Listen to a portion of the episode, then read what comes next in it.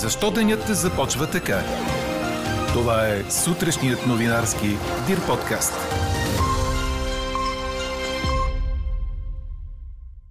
Простреляха в гръб бившия японски премьер Шинзо Абе по време на предизборна реч. Гласуването на Висшия съдебен съвет показа огромното мнозинство, което Иван Гешев има в кадровия орган на съдебната власт. Той остава главен прокурор, след като против исканията на Надежда Юрданова и Янаки Стоилов гласуваха 16 от общо 18 кадровици. Майка с бебе с COVID осложнения обикаля столичните болници цяла нощ. В подкаста ще чуете какво отговаря Здравното министерство. А днес ви питаме, петък е, очаквате ли да видим папка с имена на нови министри? Пишете ни на подкаст news.dirbg. Говори Дирбеге. Добро утро, аз съм Елза Тодорова. Това са подкаст новините тази сутрин на 8 юли. Минималните температури са от 12 до 18 градуса, по морето до около 20. През деня ще са от 26 до 31 градуса. Ще духа до умерен вятър от северо-исток. Ще има значителна облачност, а на места в западната половина на страната ще превали и прегърми. Такава е прогнозата за днес на синоптика ни Иво Некитов. Бившият премьер на Япония Шинзо Абе е прострелян в гръб тази сутрин по време на предизборна реч, съобщиха световните агенции. 67-годишният бивш лидер на управляващата Либерално-демократическа партия е участвал в проява в град Нара, преди насрочените за неделя парламентарни избори. Полицията е задържала нападателя на местопрестъплението. Абе е откаран в болница. За сега повече подробности за състоянието му няма. Ще следим развитието на случая на сайта днес Дирбеге и в следващите ни подкаст новини. Припомням ви, че през август 2020 година Шинзо Абе стана най-дълго управлявалият без прекъсване лидер на страната, когато подаде оставка заради влушаващото му се здраве. Висшият съдебен съвет отхвърли късно с нощи искането за предсрочно прекратяване мандата на главния прокурор Иван Гешев. Само двама от членовете на ВСС, Атанаска Дишева и Олга Кирелска, бяха за отстраняването на Иван Гешев. Всички останали 16 гласуваха против и така той остава на поста си. Дебатът по исканията на правосъдния министр в оставка Надежда Йорданова и на предшественика Янаки Стоилов продължи близо 14 часа, което е едно от най-продължителните в историята на Висшия съдебен съвет. Повечето от исканията Гешев определи като политически, опроверга ги или каза, че не носи отговорност за голяма част от процесите в държавното обвинение. На журналистически въпроси за аферата, позната като 8-те джуджета или за случая Жоси, в който е замесено името на баща му, Гешев не отговори. Решението за предсрочно освобождаване на главния прокурор може да бъде взето с минимум 17 гласа за от пленума на Висшия съдебен съвет. С нощното гласуване обаче показа огромното мнозинство, което Гешев има в кадровия орган на съдебната власт. 842 са новите случаи на коронавирус за изминалото денонощие, показва единният информационен портал. Положителните проби са малко над 16% от тестовете.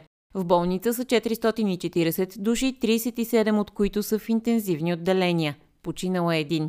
BTV съобщава за случай, в който бебе с COVID осложнения не е било прието в продължение на часове. Детето е било с ниска сатурация, когато майка му се обадила на спешна помощ през нощта срещу 6 юли. След това получили отказ да бъдат приети последователно в майчин дом, инфекциозна болница, ВМА, педиатрията. Едва на сутринта бебето е прието в детското отделение на Пирогов.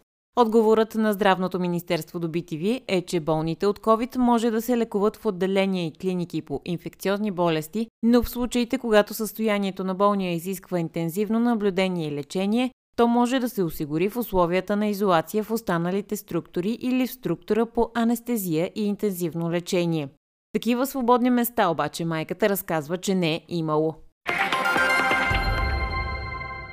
На 82 години си отиде актьорът Джеймс Кан, изиграл Сони Корлеоне в Кръстникът. Тъжната вест съобщиха в Туитър негови близки, които молят за уважение към личния им живот в този труден момент. Името на Кан доби популярност през 1972 година, след като изигра паметния Сони Корлеоне в култовия филм на Франсис Форд Копола «Кръстникът» по романа на Марио Пузо. Джеймс Кан изигра и други паметни роли, като тази във филма на Роб Рейнер «Мизари» по роман на Стивен Кинг, Превъплати се и като управителя на казино Монтесито Ед Дилайн в хитовия телевизионен сериал Лас Вегас и много други. Четете още в Дирбеге. Носителят на рекордните 22 титли от големия шлем Рафаел Надал се отказа от полуфиналния си матч с Ник Кириус на Уимбълдън, предаде Корнер. Причината за решението на испанеца е 7 мм разкъсване на коремната мускулатура. Много съм тъжен, но трябваше да взема това решение, защото не искам кариерата ми да приключи преждевременно. Ако продължа да играя сега, може да ми се наложи да се откажа по-рано. Ако изляза на корта със сигурност, състоянието ми ще се влуши. Не мога да играя без да изпълнявам сервис, каза испанецът на специална пресконференция. Новината за отказването на рекордьора означава, че Ник Кириус се класира директно за финала, където ще спори с победителя от сблъсъка между Новак Джокович и Камеран Нори. Чухте сутрешния новинарски Дир подкаст. Подробно по темите в подкаста четете в Дирбеге. Какво ни впечатли преди малко? Федерален съдя в Съединените щати присъди 21 години затвор за бившия полицай Дерек Шовин по обвиненията, че е нарушил гражданските права на афроамериканеца Джордж Флойд. Преди малко повече от две години Шовин уби Флойд при задържане. Убийството доведе до масови протести в Съединените щати и в целия свят, с настояване за расова справедливост и обръщане на внимание на случаите на полицейско насилие. Съдята Пол Магнюсън остро критикува бившия полицай, съобщава БНР, цитирайки го да казва «Наистина нямам идея защо сте направили това, което сте направили. Да си сложите коляното на врата на някого, докато този човек почине, е чисто и просто грешно. Вашето поведение е грешно и отвратително, казва съдята. Федералното наказание от 21 години Шовин ще излежава едновременно с щатското наказание от 22 години и половина по обвиненията за убийството на Флойд. А какво ще кажете за това?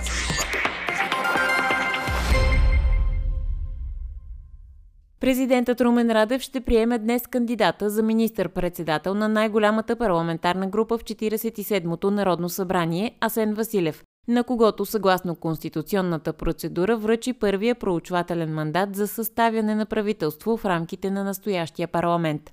Срещата е в 17 часа на Дундуков 2, съобщиха от прес-секретарията на държавния глава. Ако в оставащите часове от продължаваме промяната не успеят да намерят подкрепа от липсващите им още шестима народни представители, пред Асен Василев има две възможности. Да върне мандата на президента Румен Радев неизпълнен или да опита за последно, като предложи състав на проекто кабинет, който да бъде гласуван от Народното събрание. Ето защо ви питаме. Петък е. Очаквате ли да видим папка с имена на нови министри? Гласувайте и коментирайте по темата в страницата на подкаста. Най-интересните ваши мнения ще цитираме в обедния новинарски подкаст точно в 12.